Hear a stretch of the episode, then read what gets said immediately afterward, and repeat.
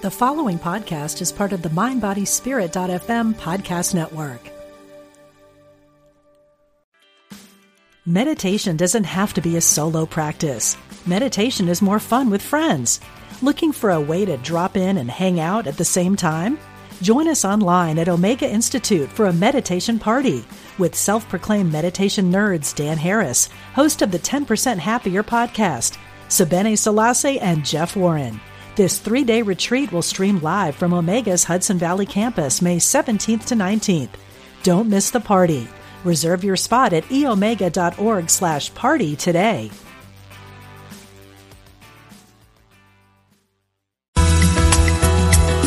Serving spiritual seekers around the world.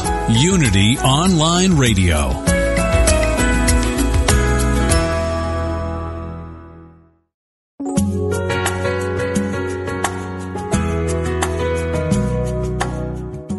Welcome to Spirit of Recovery, where spirituality and recovery meet with Reverend Anna Schaus, PhD. Now, here's your host, Reverend Anna Schaus.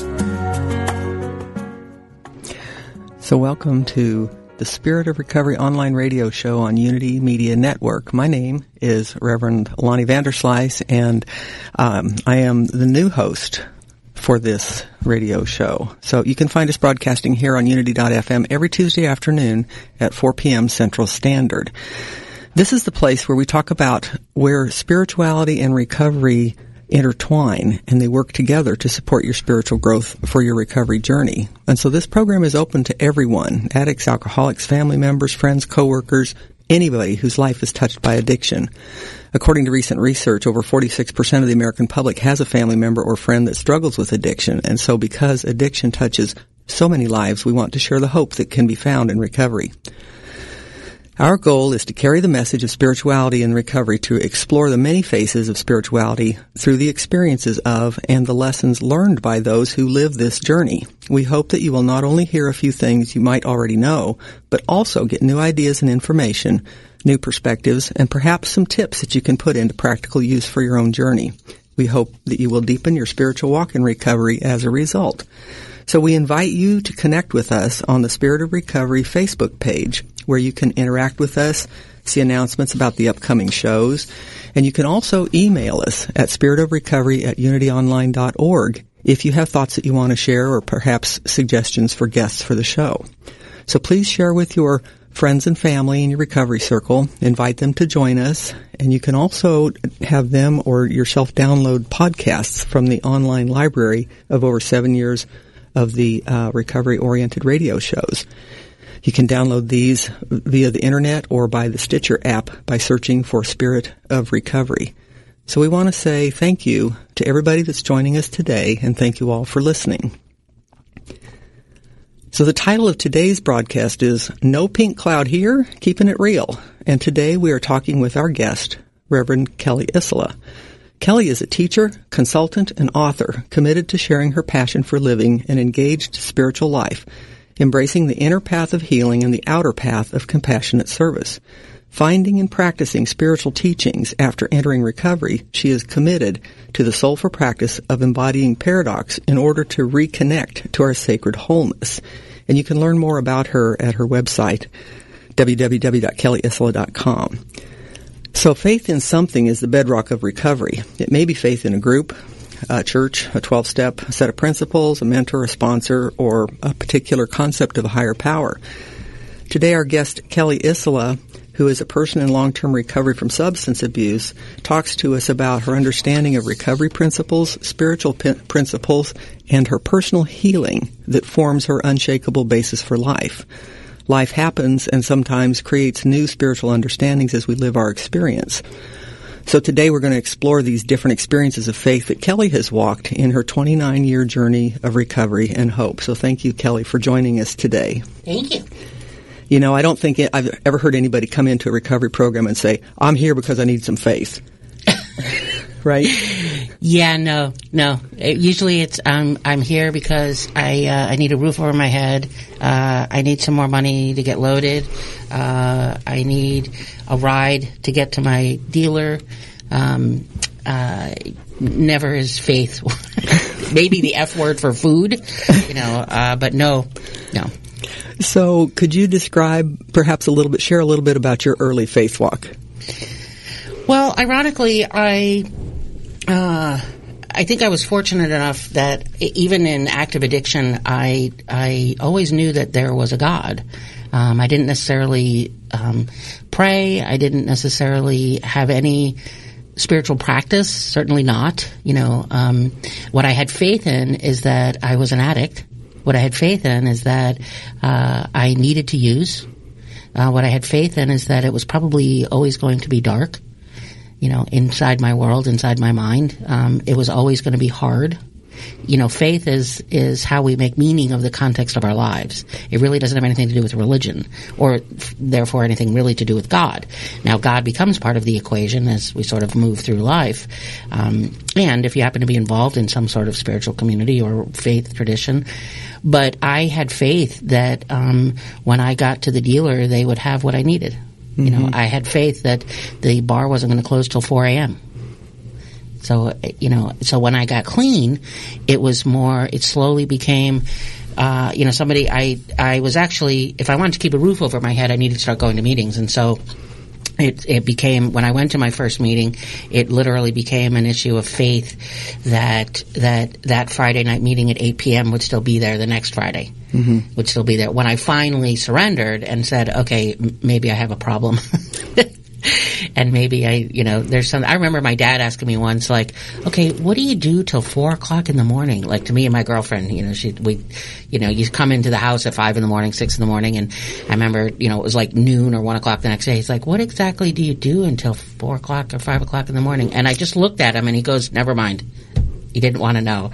Um, so I just had faith that this was the life I was going to live, really. And then when I got clean and, and finally surrendered that I needed help, it was having to have, it's that blind faith where I don't know that it actually has a lot of depth to it, but you have to, something that maybe it's not always going to be dark. Maybe it's not always going to, I don't always, I'm not always going to drink or I'm not always going to use or, you know, it's not always going to be violent or I don't always have to be looking over my shoulder or I'm not always going to be, you know, getting hurt and I'm not, you know, maybe there is, you know, faith that maybe that light at the end of the tunnel is not a train. So, when you landed in a program, in a 12 step program, Mm-hmm. and started hearing about this, um, I'll say the third step, Mm-hmm. you know, of um, this higher power that could do for us what we could not do for ourselves, did you believe it? Yeah. By the time I got to a third step, you know, the the catch is that, um, and I've watched in 29 years clean, I've watched a lot of people come and go out of recovery, and if I'm and those that, you know, when you're when you get clean and you start working the first step and then the second step, and if you're not zipping through them, you know, at the speed of light, by the time you really get, if you're taking a deep dive into them, by the time you get to the third step and you're, and you're really, and sometimes it's maybe the second time around or the third time through the steps because it's not a one way, one time through the steps and you're done. Um, the first time I was introduced to it, though, I I did um, because I had I had people around me that I watched. Okay, maybe it's just a little bit. It's almost like you dare to hope for just a moment that you watch someone. You know, you've you've been watching someone for say six months, and and they're still there, and they actually smile, and they laugh sometimes, and they cry sometimes, and yet you still see them and maybe in that six months they got a new car or used new car, you know, or new shoes or a new job, you know, or a new apartment, and you're like, well, maybe, you know, um, and so I didn't know. It, I wouldn't say so much about.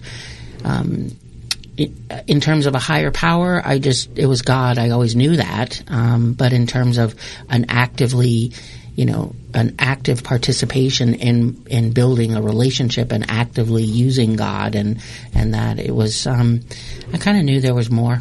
I kind of knew more was coming. It was enough to just say to um, to you know that it's about surrendering you know that there is that there's something bigger than me. That's the, the beauty of it, and that's the the catch of it is that the the disease of addiction is is self, very self centered.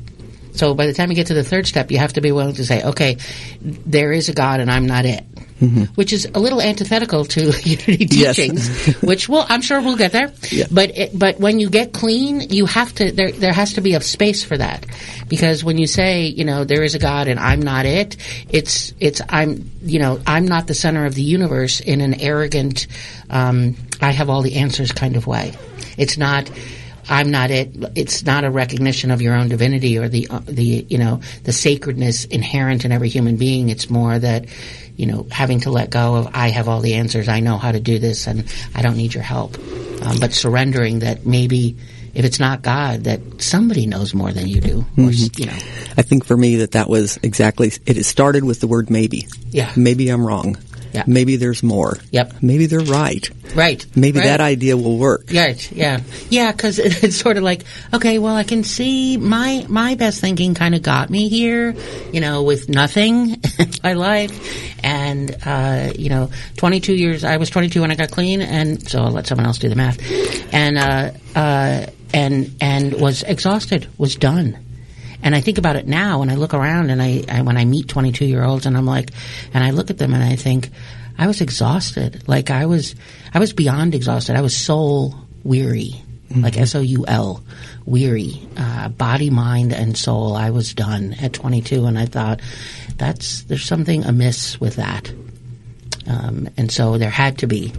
Maybe at 22, I don't know everything. So when you landed in the program, um, you heard about this pink cloud. I did And um, did you have a pink cloud experience? for about a minute and a half. Um, I did, I did actually, and I think what what um, you know, it's sort of a it's kind the pink cloud that you hear about in in in twelve step meetings is in some ways it's the good news, in some ways it's the oh arg, you know. Um, I the reason that my pink cloud and the pink cloud is really I, think is one of those ways of it's kind of like the maybe, right? It's the it's the um, just sort of a I need a soft bubble around me because I'm so wounded, I'm so fragile, I'm so messed up. I just need a space, right? I need to be able to breathe. I need to be able to pause. I need to be able to just, you know, have a safe safe place to fall.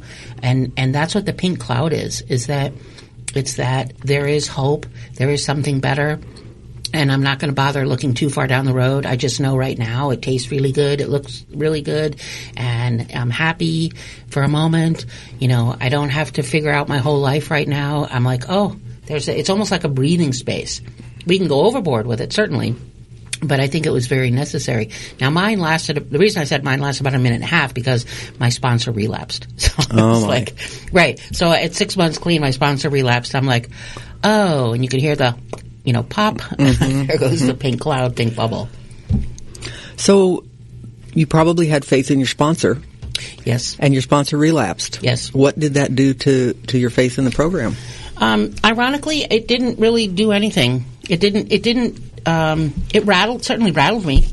Um, and ironically, it circled back around that she became. I wound up sponsoring her um, a little bit later down the road, and um, uh, but it didn't really. There, uh, there were other people, and I, I had seen enough of people coming and going. Um, I just, I think I was gifted with watching people come and go. It was also um, the, during the uh, during the eighties, um, during the height of the AIDS epidemic, and so not only, and I was in New York, so not only was I just watching, you know, it's it's a it just happens. People come into meetings, and it doesn't matter what you know, Alcoholics Anonymous, Narcotics Anonymous, whatever program you're in. People come in, and then they relapse and they leave, and maybe they come back in a week or maybe months later. But you you quickly learn to that it's kind of like a revolving door. Sadly, um, and eventually people stay. You know, and you build relationships, but. It's sort of inherent, it's sort of built in that you know anybody you're looking at could be gone.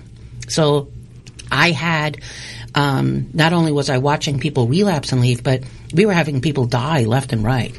I mean, there was funerals every single week. So it wasn't. So when my sponsor relapsed, I was like, like just sort of added to the pile. Um, but I had seen enough people kind of come and go that it rattled me. It made me wonder if, okay, she had five years clean. Like, oh, oh my goodness, like ah, and that seemed so far away to me. Um, and yet, I wondered if that was going to be if I could actually do that. Like, if she uses it five years clean, what does that mean to, for me?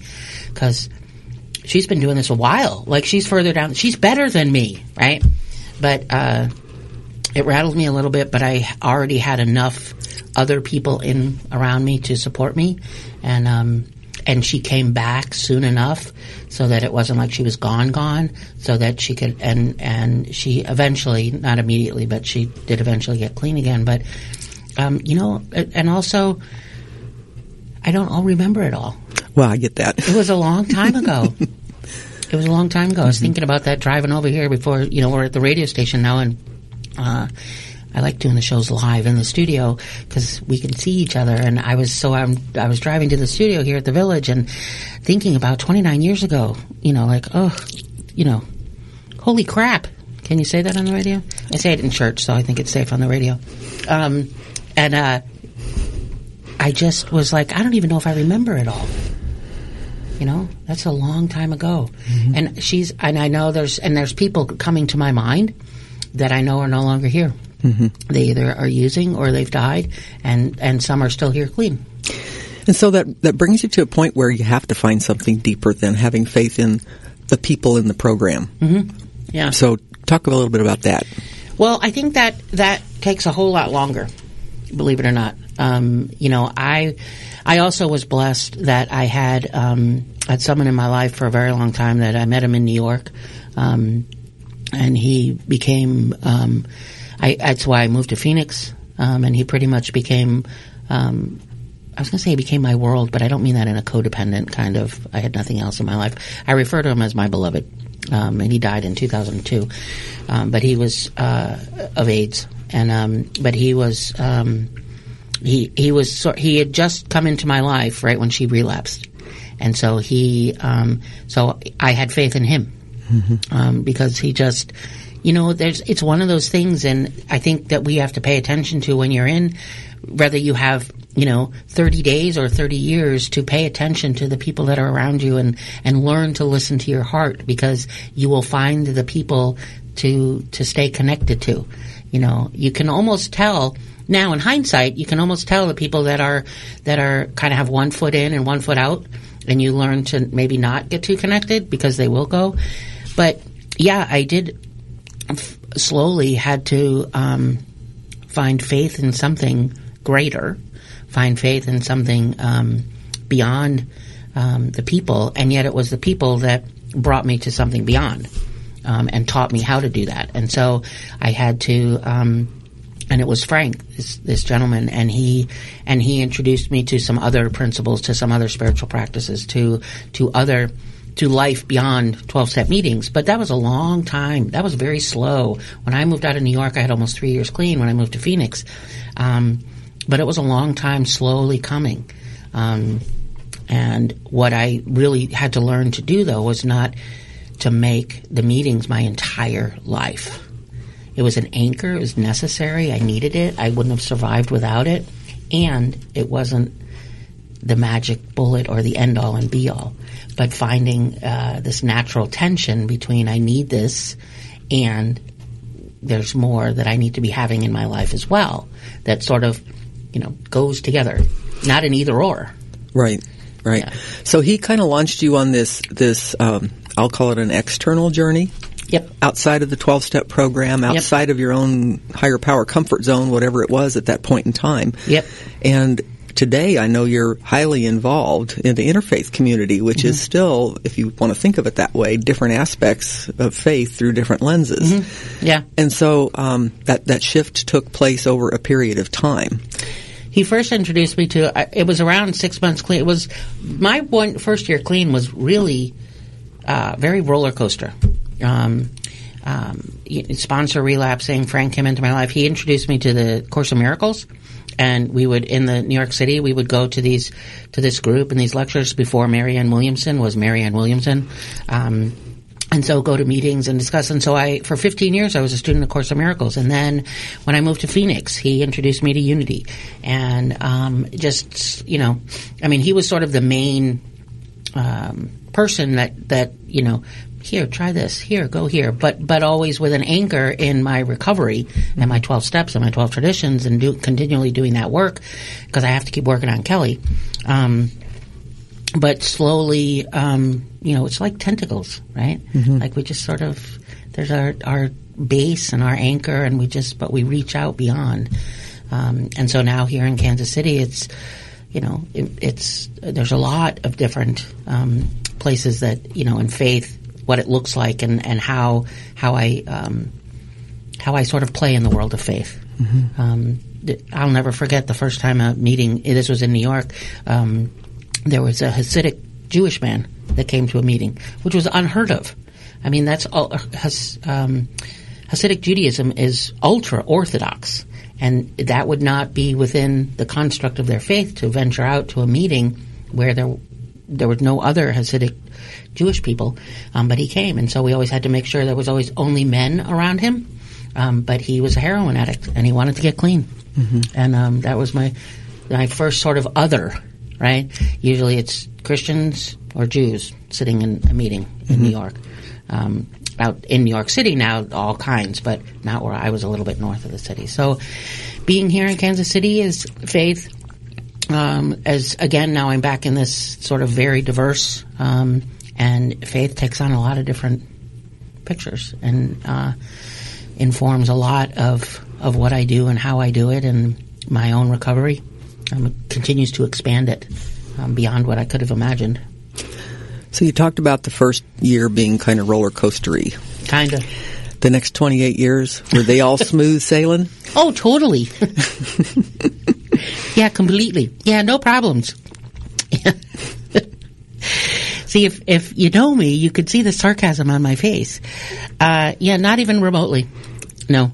Um, I think um, there's uh, oftentimes in in twelve step uh, in recovery, there's um, whether whether you're the addict or the alcoholic or you're the the friend or family member, right? The support person, the ally. There's there's sometimes this misunderstanding the thinking if you get clean like life is really good and i'm like and it can be but there's it's still life you know it's not any different for anybody i just have an extra an extra portal into uh, to different experiences of life. Uh, how'd you, that was a good euphemism, right? Mm-hmm. Yeah, it's sort of like from Harry Potter that you know those the, those portals into other worlds. Um, and so, uh, no, it's been very hard. I've been married. I've been divorced. I've been um, I've had multiple surgeries. I've moved several times. I've when I moved from New York to Phoenix, I gave up my entire life to move to Phoenix. When I moved from Phoenix to Kansas City here, I did the same thing. I gave up my entire life, um, and in many ways, um, I've been ill. A couple of years ago, I was very ill in the hospital, um, almost died, near death experiences. I've I've had it. Tr- I've lost many people, died, um, and I've had. Uh, I'm rattling off all these things that are you know challenges and uncomfortable and painful and sad, but also really good things. I got to move from New York to Phoenix. I got to. I would never have moved if I was using. You can't. Right. You know, when you're using, you have this little place. You know where it's safe. You know who to get what from. What who's who's going to be on what corner and who's selling what where. So you can't leave town because you don't know. You know, Right. you don't know who the dealer is. You don't know where's the best bar. You don't know where to get free. You don't know. You don't know. So, uh, um, but to be able to move, to be able to, you know, go to graduate school, to, uh, and I watch a lot of people do that, and I'm always, you know, people in 12 step program are really quite brilliant, more than more than most people, because addiction has nothing to do with intelligence, It has absolutely nothing to do with intelligence, and yet they're some of the most intelligent people I've ever met. Are uh, are people that are addicts and alcoholics, um, and some of the most compassionate. So I don't know if I answered your question. I went somewhere else. That's okay because um, it, you're leading right exactly to the, my next question. But I think we're going to have to take a break here before we get to the next uh, question. So Okay. if we can take the short break when we when we uh, come back, we'll start with the Serenity Minute to focus on a positive thought, and then we'll pick up with that thought um, of, of this journey. So stay with us. We'll be right back.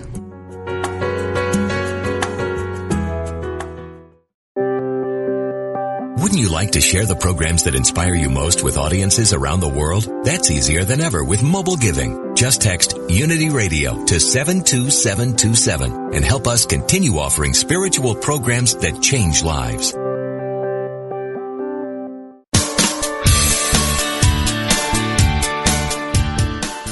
You know the saying, a good deed is its own reward?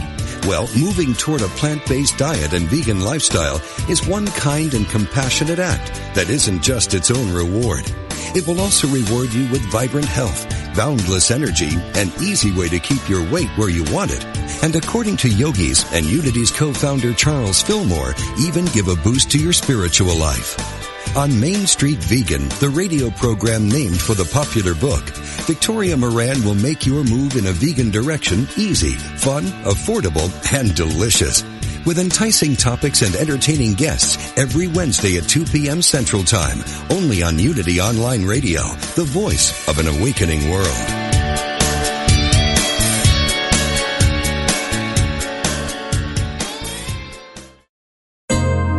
When your world goes topsy-turvy and turmoil threatens, try this exercise.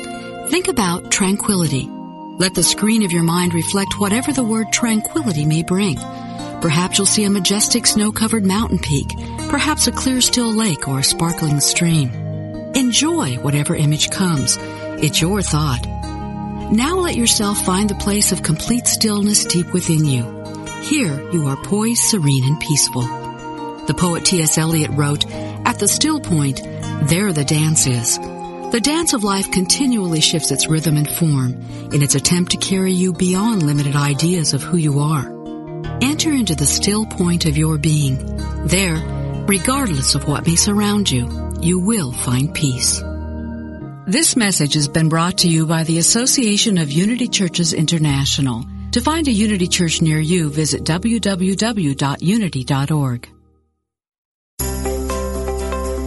Be sure to grab the latest issue of Unity Magazine and read the interview with Ram Dass, the iconic spiritual leader of the 60s. He's now focused on how to age consciously.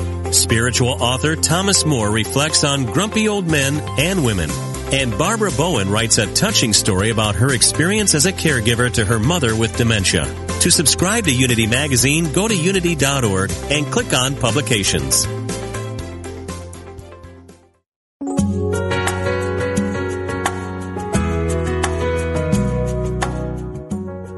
Listening to Spirit of Recovery with Reverend Anna Schaus and her guest. If you have a question or comment or experience with today's topic that you'd like to share, call us now at 888-55-UNITY. That's 888-558-6489. Call now or email us at Spirit of Recovery at unityonlineradio.org. Now, back to the program. So welcome back to Spirit of Recovery. I'm the new host, Reverend Lonnie Vanderslice, and our topic today is No Pink Cloud Here, keeping it real with our guest, Kelly Isola. But before we continue our conversation, please join me as we take a moment to center ourselves in a serenity moment. We just take a moment now to relax and focus on a constructive thought, to let ourselves just have that breathing space that Kelly was talking about. So I invite you to relax, perhaps take a deep breath, and consider this idea. I step forward in faith, and my life is blessed. And we'll just take a moment with this.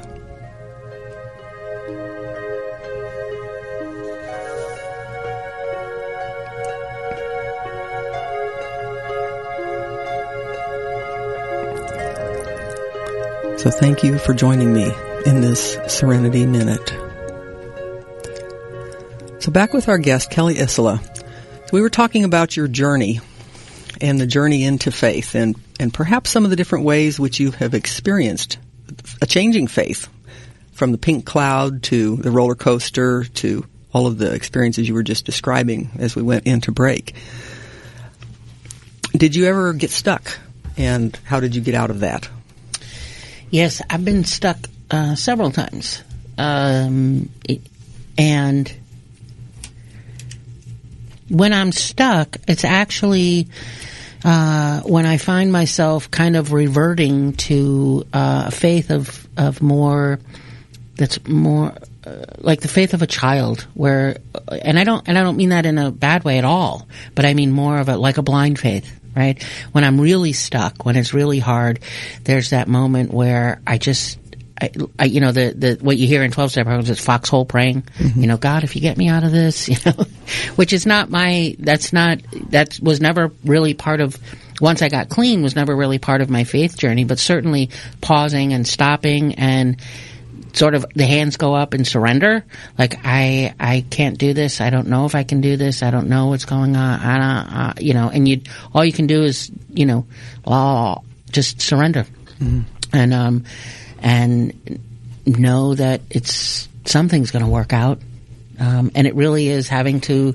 It, it is really that simple. It's not necessarily easy to do, but it, it is simple in that you just you know, I keep, I'm, you, if you could see me, you could see my hands are opening. You know, my hands are sort of by my side, but I'm from closed position to open position. And it's a, it's a powerful tool for us that when we are stuck and, and some of the most challenging moments in my recovery have been, um, when my father died, when, when Frank died, um, I thought my world was over. Mm-hmm. So and so just even like right now talking about it, it, it causes a lot of grief and sadness. But if I physically open my hands in a surrender position, I can breathe, mm-hmm. right? And so faith, that's what faith was oftentimes in the hardest moments is that, okay, it's, I don't know, you know, if there's a God, right? If there's something, if there's an ultimate reality, if anyone's listening, you know, let go. Yeah, but let, just let go. Mm-hmm. Yeah, let go. Let go of how it's going to work out. Let go of how it needs to be. Let go that I'm supposed to be happy, but I'm not. You know, I, I am what I am. Really, it's the Popeye thing. Mm-hmm. So in the in this journey, you made some major life changes. You picked a career. You went back to school. um, you know, you no one picks ministry on purpose. so, share with us how that happened. Well, I um, I when I moved to Phoenix, I had not been there very long and uh, was kind of lost. hadn't hadn't gotten my footing in twelve step. hadn't made you know a lot of friends yet. And um, fortunately, Phoenix is big, has a wonderful recovery. Um, network and community and uh, had not gotten involved. The, the, other thing that I had that really saved me in New York was I very quickly and this was absolutely a step in faith. And that I learned very quickly when I got clean that the way to stay clean um, was to give back the way to stay clean was to be in service. So I very quickly learned that it it was sort of like this mathematical equation. If you want this, then do this. Mm-hmm. You know, not just work your steps, call your sponsor, go to meetings, but be in service. And I think there was more faith in that um, because it got me out of me um, focusing on someone else. So having faith that that builds faith that maybe I'm worth something. Because I don't know about you or anybody else that walks into a 12 step when you first get clean or sober, you you don't think that highly of yourself. No, not at all. Not no. even remotely. In fact, you're, you know, you're the way I remember when I got clean that if I was something to be scraped off someone's shoe, that was a good day. Right? So being in service you know, for someone else. And it slowly, quickly became, um, bringing meetings into jails, bringing meetings into prisons, bringing meetings into rehabs, into halfway houses, into women's shelters, to places where people could not get the message that life can be different, that life can be good, that I, you don't always have to use, that there is faith there is, you can make meaning of your life. You can be a productive member of society wherever you are. That was the faith at the beginning was that I could be a productive member of society. I didn't always have to be taking. Mm-hmm. I could actually be giving. I didn't have to be a parasite. Mm-hmm. That I could actually be thriving and lifting humanity up. Now I didn't think that 29 years ago. I didn't think that 20 years ago. Now I do. But, um, but always, there was an, always an element of service. And so when I got to Phoenix and eventually, uh, because I had just gotten there, um, Frank said, "Well, hey, I found this church. How about you? You know, come on Christmas Eve?" And that was the first time I went into a Unity church. Um, and but I that supported me in building a community and having faith that there's a community, having faith that that finally getting back to actually a, a faith that had something to do with God, that had to do with spiritual principles, that had to do with I create my world, right? That that I'm not at the mercy of this addiction of this disease. I'm not at the mercy of some sort of marionette god, you know, and I'm at the end of the strings. Mm-hmm. I'm not at the mercy of horrible things in life, that I actually play a role and play a part and I'm responsible and I'm accountable. And to have faith, because that's kind of grown up thinking. And, and I don't always want to be that responsible, honestly. I don't know about you, but I don't always want to be that responsible. But having, then having faith in me, right? It's, it's, you know, when we in the fourth step it says you know that it, it tells me the order of things god myself and another human being so i have faith in god and then i learned to have faith in myself and i learned to have faith in others um, and I had faith in others kind of when I got clean, enough to get me coming, but to, to the extent of having faith in others where I can lift them up. Like not like I'm, you know, all powerful right. God, but but faith in it that another human can can come out of the depths of their own darkness, and I can have a hand in that. Mm-hmm. Um, is you know, God, uh, myself, and another human being, you know, in that order is kind of how I I had to have faith in that in order to keep going day by day. So it sounds like you made a shift in uh, perhaps principle uh, when you found the Unity Church. Yeah, I um, it was a Christmas Eve and um, the only thing I remember from the service, from the from the the talk, was that I was created in the image and likeness of God. And I remember thinking, looking over my shoulder, thinking, "You must be talking about the guy sitting behind me." Um, you know, you couldn't mean me. Like that's just, you know, what like what are you talking about? Like, I don't think so. Um, but to hear the message over and over, and then you kind of go, "Hmm." I wonder what that's about. It's sort of like the steps, mm-hmm. right? Hmm, I wonder what that's about. You know, if I had known ahead of time what a fourth step was going to be, I would never have done that. Are you crazy? You know, if I had known ahead of time what an eighth step or a ninth step really looks like, you really think I would have done that? No. But we don't do it till we're ready. Right.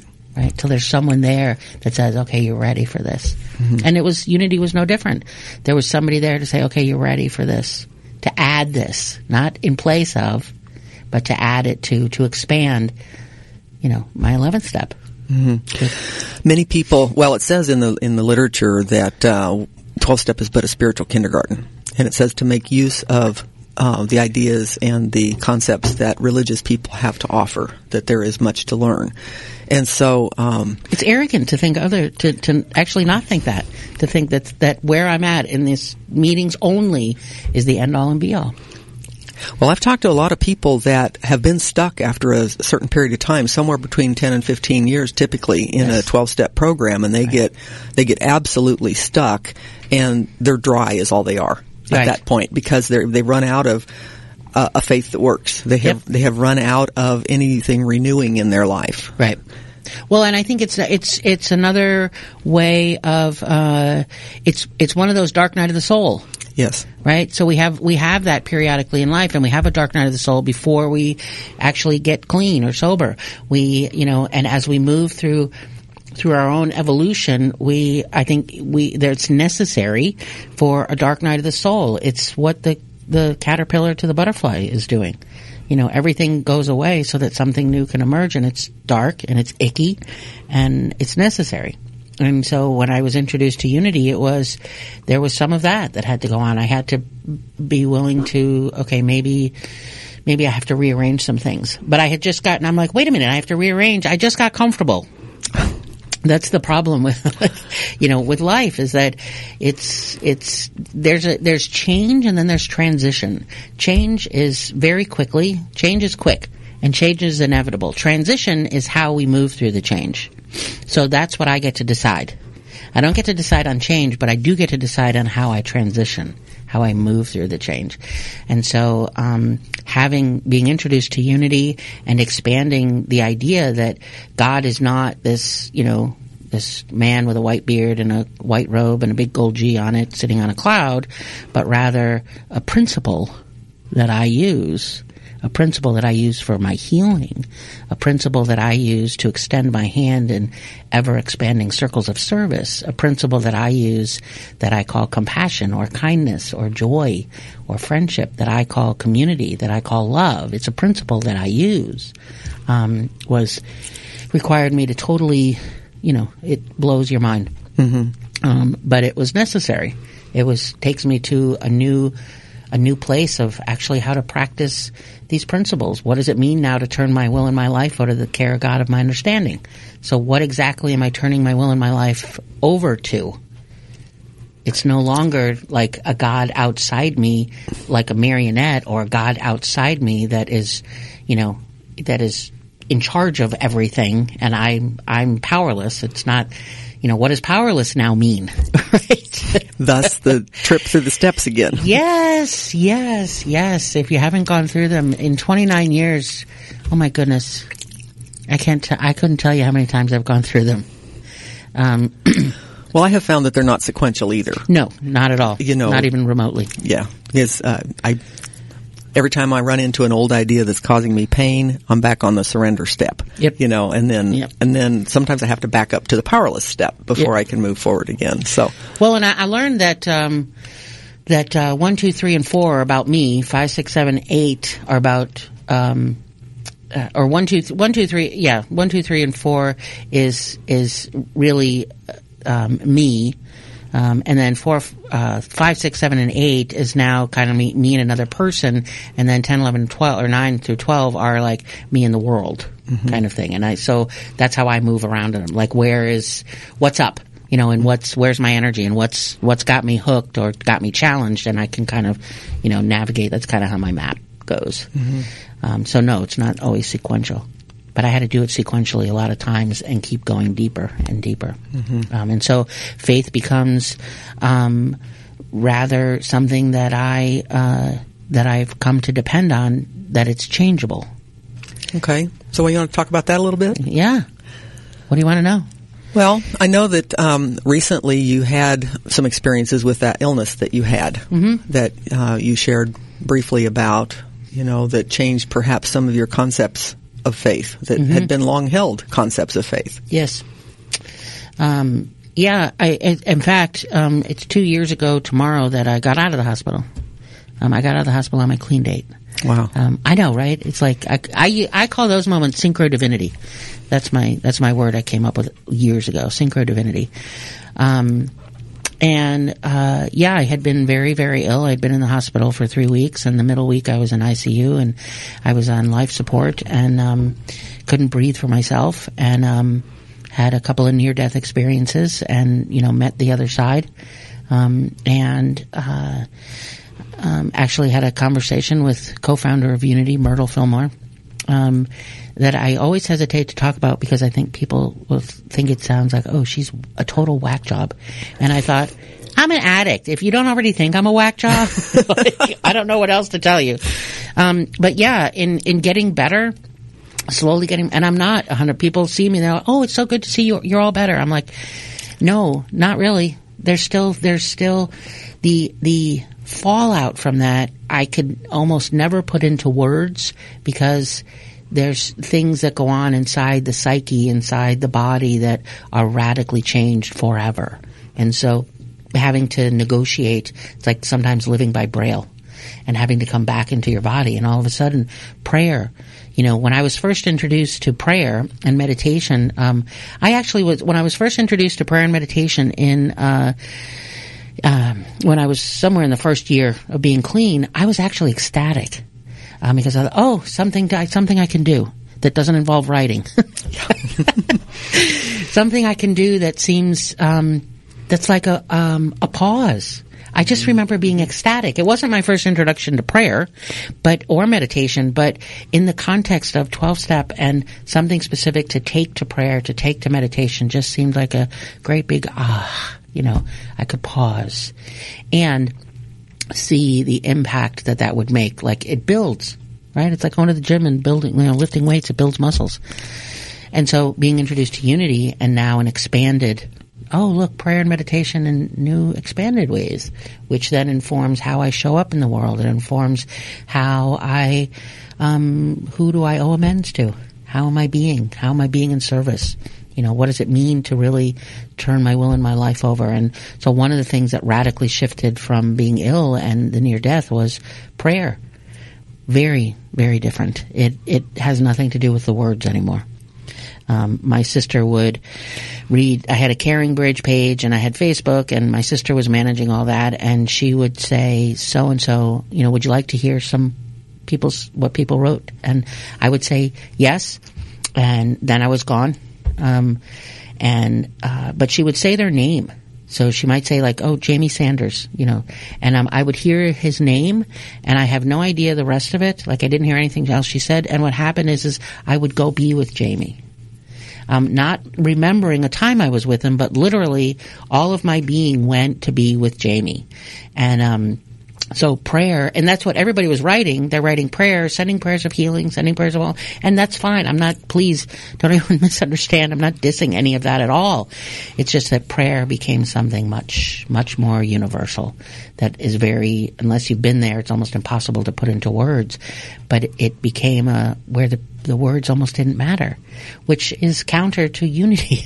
in some ways, here I am, a unity minister saying, "Yeah, the words for prayer don't matter," and they do um, and it's just because of that, I'm now, I have to uh, once again rethink and I have to reevaluate and I have to, what does prayer and meditation mean now?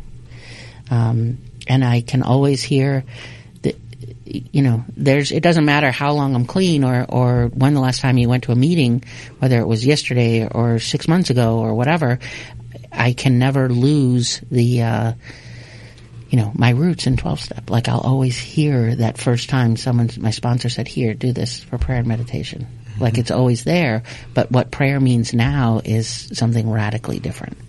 Well, it sounds very much like working the steps in layers, you're working prayer in layers. Yep. And clear down to a deep connection as opposed to a, even a consciousness level.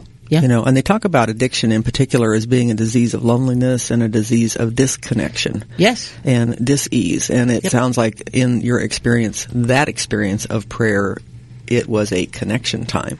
Yeah, it wasn't, I wasn't, I wasn't where, you know, in the hospital. I was, I was absolutely somewhere else. I wasn't reliving an experience with the person. I was having a new experience mm-hmm. and whatever it was, um, and is that's what the prayer that's what the prayer was was the connection was the being with the person it wasn't right. their words of right. healing and whatever they wrote it had that was for them not me so one of the things that we talked about previously was about how faith goes in cycles mm-hmm. and the, there being an evolutionary or a spiral nature to mm-hmm. all of these spiritual principles mm-hmm. and the steps and all, all of these processes um, as opposed to an event i don't have faith now i have it Yes. Yeah. Well, I think we, um, you know, when when we we forget. So I'm with you. I totally. It's not that we have faith and then we don't. It's that we get. Um, it gets cloudy sometimes. Mm-hmm. You know, there's challenges. There's um, there's been many times. It's been many years, but there's been many times since getting clean that you know where I kind of want to go. Oh, um, that you know oh my God, oh, like for instance, here's a good example. When all of a sudden microbreweries became all the thing and all the rage, and I'm like, okay, uh, there are, there have been days where I'm jealous. Like, I want to, can I just like go taste a little bit? You know, and the truth is, is I probably could, and I have no idea what would happen, but why would I want to try that out? That's just silly. But, um, but there are, there are days when it's, uh, um, you know, is about, is it like where am I going? What am I doing? Like when I decided that this calling for ministry, like what are you insane? You know, you're you know, you have this life and it's busy and you're doing this and you're doing this and it was that next that next stage. It's like my the next iteration of Kelly needed to come forward and and it's going back through the steps again, right? It's surrendering. It's saying I'm there's something there is a part of me that is not um, while I'm driving the boat, I also have to leave space for the mystery of, of this piece is not driving the boat. And I have to constantly be evaluating my life and I have to, is there meaning? Is there purpose? And that's what the, the steps take us through is is finding the meaning and the purpose and what am I doing? And I'm actually as a result of the illness and the near death, and I'm actually still working that out. I'm I I have a lot of days where I'm not really sure what my purpose or meaning is. But that doesn't stop you from moving forward in what is yours to do today. Yeah, I don't even know if it's moving forward as much as moving, Yeah. as much as doing. Um, it's no life is no longer directional. Okay. That's so when I say forward or up or down or backward or left or right, it's not. It's sort of omnidirectional, which is I don't think I would have put that until I just heard you say it about moving forward.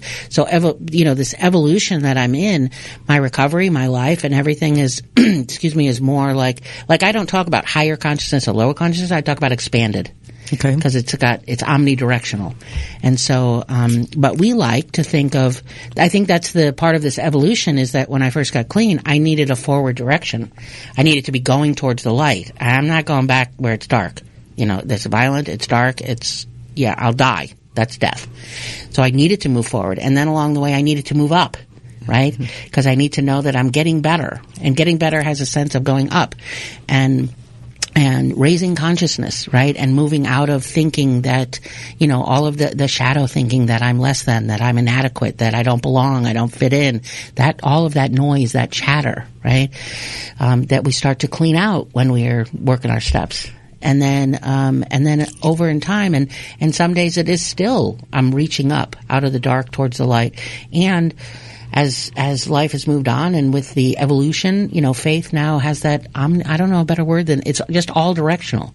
It's not about forward or backward or up or down or left or right. It's yes, yeah, which isn't really very helpful, I'm sure, in trying to to understand that what I'm saying. But um, but that's that's when I'm with the work that I do now. Um, it's it isn't that's the, the only way I can describe it. Like that's the evolutionary stage that I'm in now is every direction. It just is. It just is. Yeah, it's not good or bad. There's there's not really much. It's, I'm, it's not that there's no right or wrong. There's just I don't I don't tend to lump things into positive negative. That that um, even even in the midst of so much chaos and negativity in our world, in our culture, in our government, in you know in my own backyard, in the active addict's life, you know um, there is dark um, and how how do we use that for healing? How do we use that for good, so to speak? I just don't I don't like to put things in this or this because it, it all serves us if I'm awake, right? If I'm paying attention, if if if I have faith. if you have faith. So you've talked about many, many, many different faces of faith. Yeah. And, and you've talked about um, the journey of faith, uh, your experience of the journey of faith. And I really do appreciate that because I know many people, myself included, come in with one idea. And then I think I've got it. And then I think I should be able to sit on that forever. And, Yeah. And I'd be fine. Wouldn't that be nice? And well, maybe it would, but then I got stuck like you talked about too. And so that, that old idea of faith didn't serve me any longer. Right. So I appreciate you sharing everything that you did. I think of it as a like I'm on this journey. I think of a path that goes through multiple different ecosystems. Like it goes through a rainforest and a desert and by the beach and up a mountain and you know, like any kind of ecosystem you can imagine. And periodically there's a bench, and we sit on the bench and we just rest mm-hmm. and we enjoy what we have and what's solid and what feels foundational. And then there comes a time when we know we have to get up and and move and go to the next bench, not necessarily knowing what what ecosystem we're going to step into, if it's raining or the sun is shining, or if there's a lot of life and thriving or not. But you're confident there's another bench. Absolutely. And that's the faith. Absolutely. Yeah. And it's not in, a, and sometimes it might go in circles, or it could go up hills, or down, or around, or left, forward, backward. Like, that's why I guess I get rid of the directional thing. Sure. So- Sure. But um, yes, I know that there's a bench. I know the bench is supported um, by Earth, by me, by uh, the God of your own understanding, whatever that is, and um, by each other, because you, you you can't do it alone. Right. We belong to each other. Right. It's we. It is we. Well, thank you for being part of the we today. You're welcome. Thank you to all our listeners and anybody that has uh, left comments or called in. And um, I appreciate you sharing all that you did about your very personal faith journey. I was just getting started. I, I got know. 29 years to cover. Good Lord, I'm old. well, we'll check in with you again. I'm so excited for you. Well, thank you. You're starting this. I'm I, so I'm, happy for you. I'm, I'm really excited about it. So, uh, and we know that when we connect, just sharing who we are like this is how we connect with others on this really deep level. And so, thank you for doing that. You're Appreciate very welcome. that. So, my pleasure and privilege. And thank you, listeners. Um, again, you can uh, connect with Kelly on her website, kellyisola.com.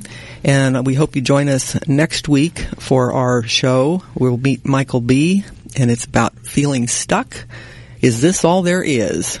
sometimes we get stuck, and we've talked about that a lot today. And sometimes what worked has gone flat, and so we have to find a way through that and a way to keep going. So we hope you can join us next week, 4 p.m. Central. Thank you.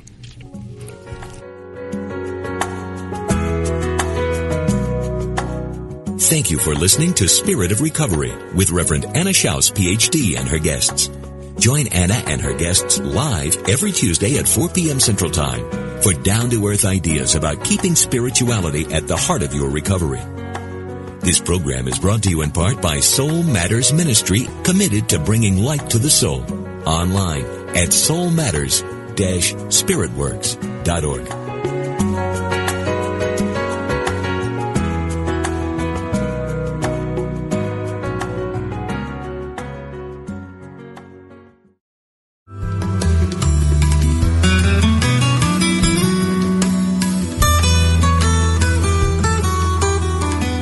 Does music open your heart and bring you peace and joy?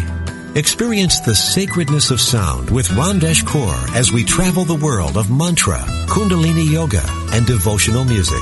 Join us for a journey into spirit.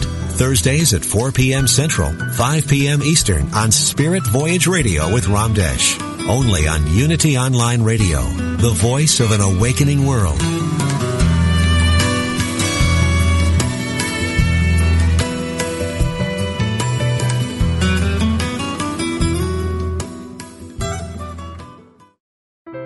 Dorothy Day, a co-founder of the Catholic worker movement in America, called for not a revolution of arms, but a revolution of the heart. Since the beginning of our nation, the American Revolutionary War, and long before that actually, there's not been a time without conflict somewhere in the world. Makes you stop and think, doesn't it? Certainly we live in challenging times. Each day brings seemingly limitless opportunities to take offense. And each opportunity offers me a choice. I can give a knee-jerk response in fear or anger, or I can choose consciously to respond in love. My choice may seem insignificant. After all, I'm only one person. But as history has taught us, one person can make a difference. Peace can begin with me. To find a Unity Church near you, please visit our website at www.unity.org.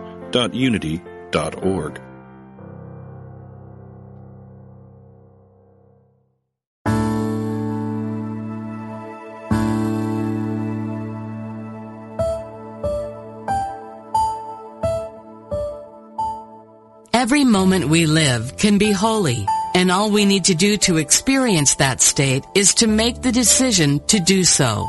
Everything we do can be a prayer, and by using our innate creativity with intention, in every aspect of our lives, that can indeed be true.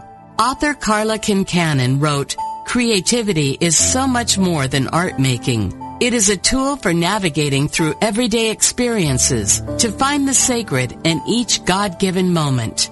Discover Creative Spirit Wednesdays at 4 p.m. Central Time and experience the joy of connecting to spirit through creative expression.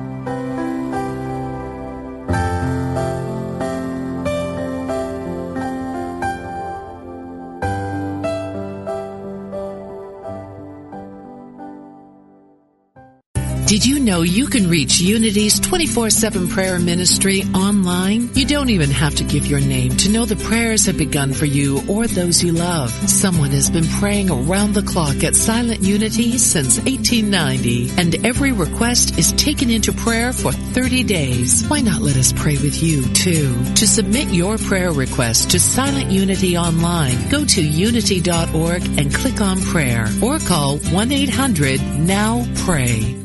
What got you started on your spiritual path? Minister and radio host Paul John Roach says his path began when he heard George Harrison of the Beatles talking about Hindu philosophy and meditation. Paul John writes about it in the current edition of Unity magazine. And don't miss the interview with Eben Alexander, the neurologist whose near-death experience led him to write Proof of Heaven. It's all in the September-October edition of Unity magazine. Go to unity.org and click on publications.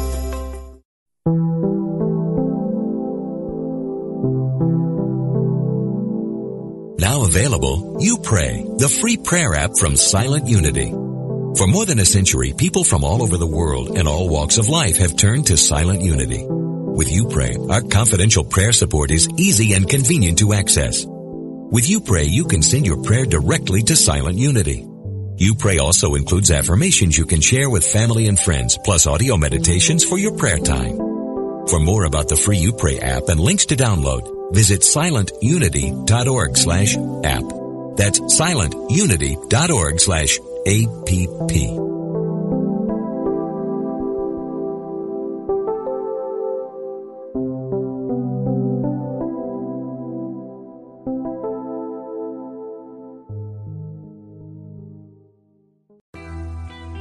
I'm Suzanne Giesemann, and if you've ever wondered about life after death or if it's possible to connect with a higher consciousness, I invite you to join me for my podcast, Messages of Hope. It's my mission to share with you that our loved ones who have passed are always with us and we are so very loved. I want to teach you how to live a consciously connected and divinely guided life. Listen here on the mindbodyspirit.fm podcast network.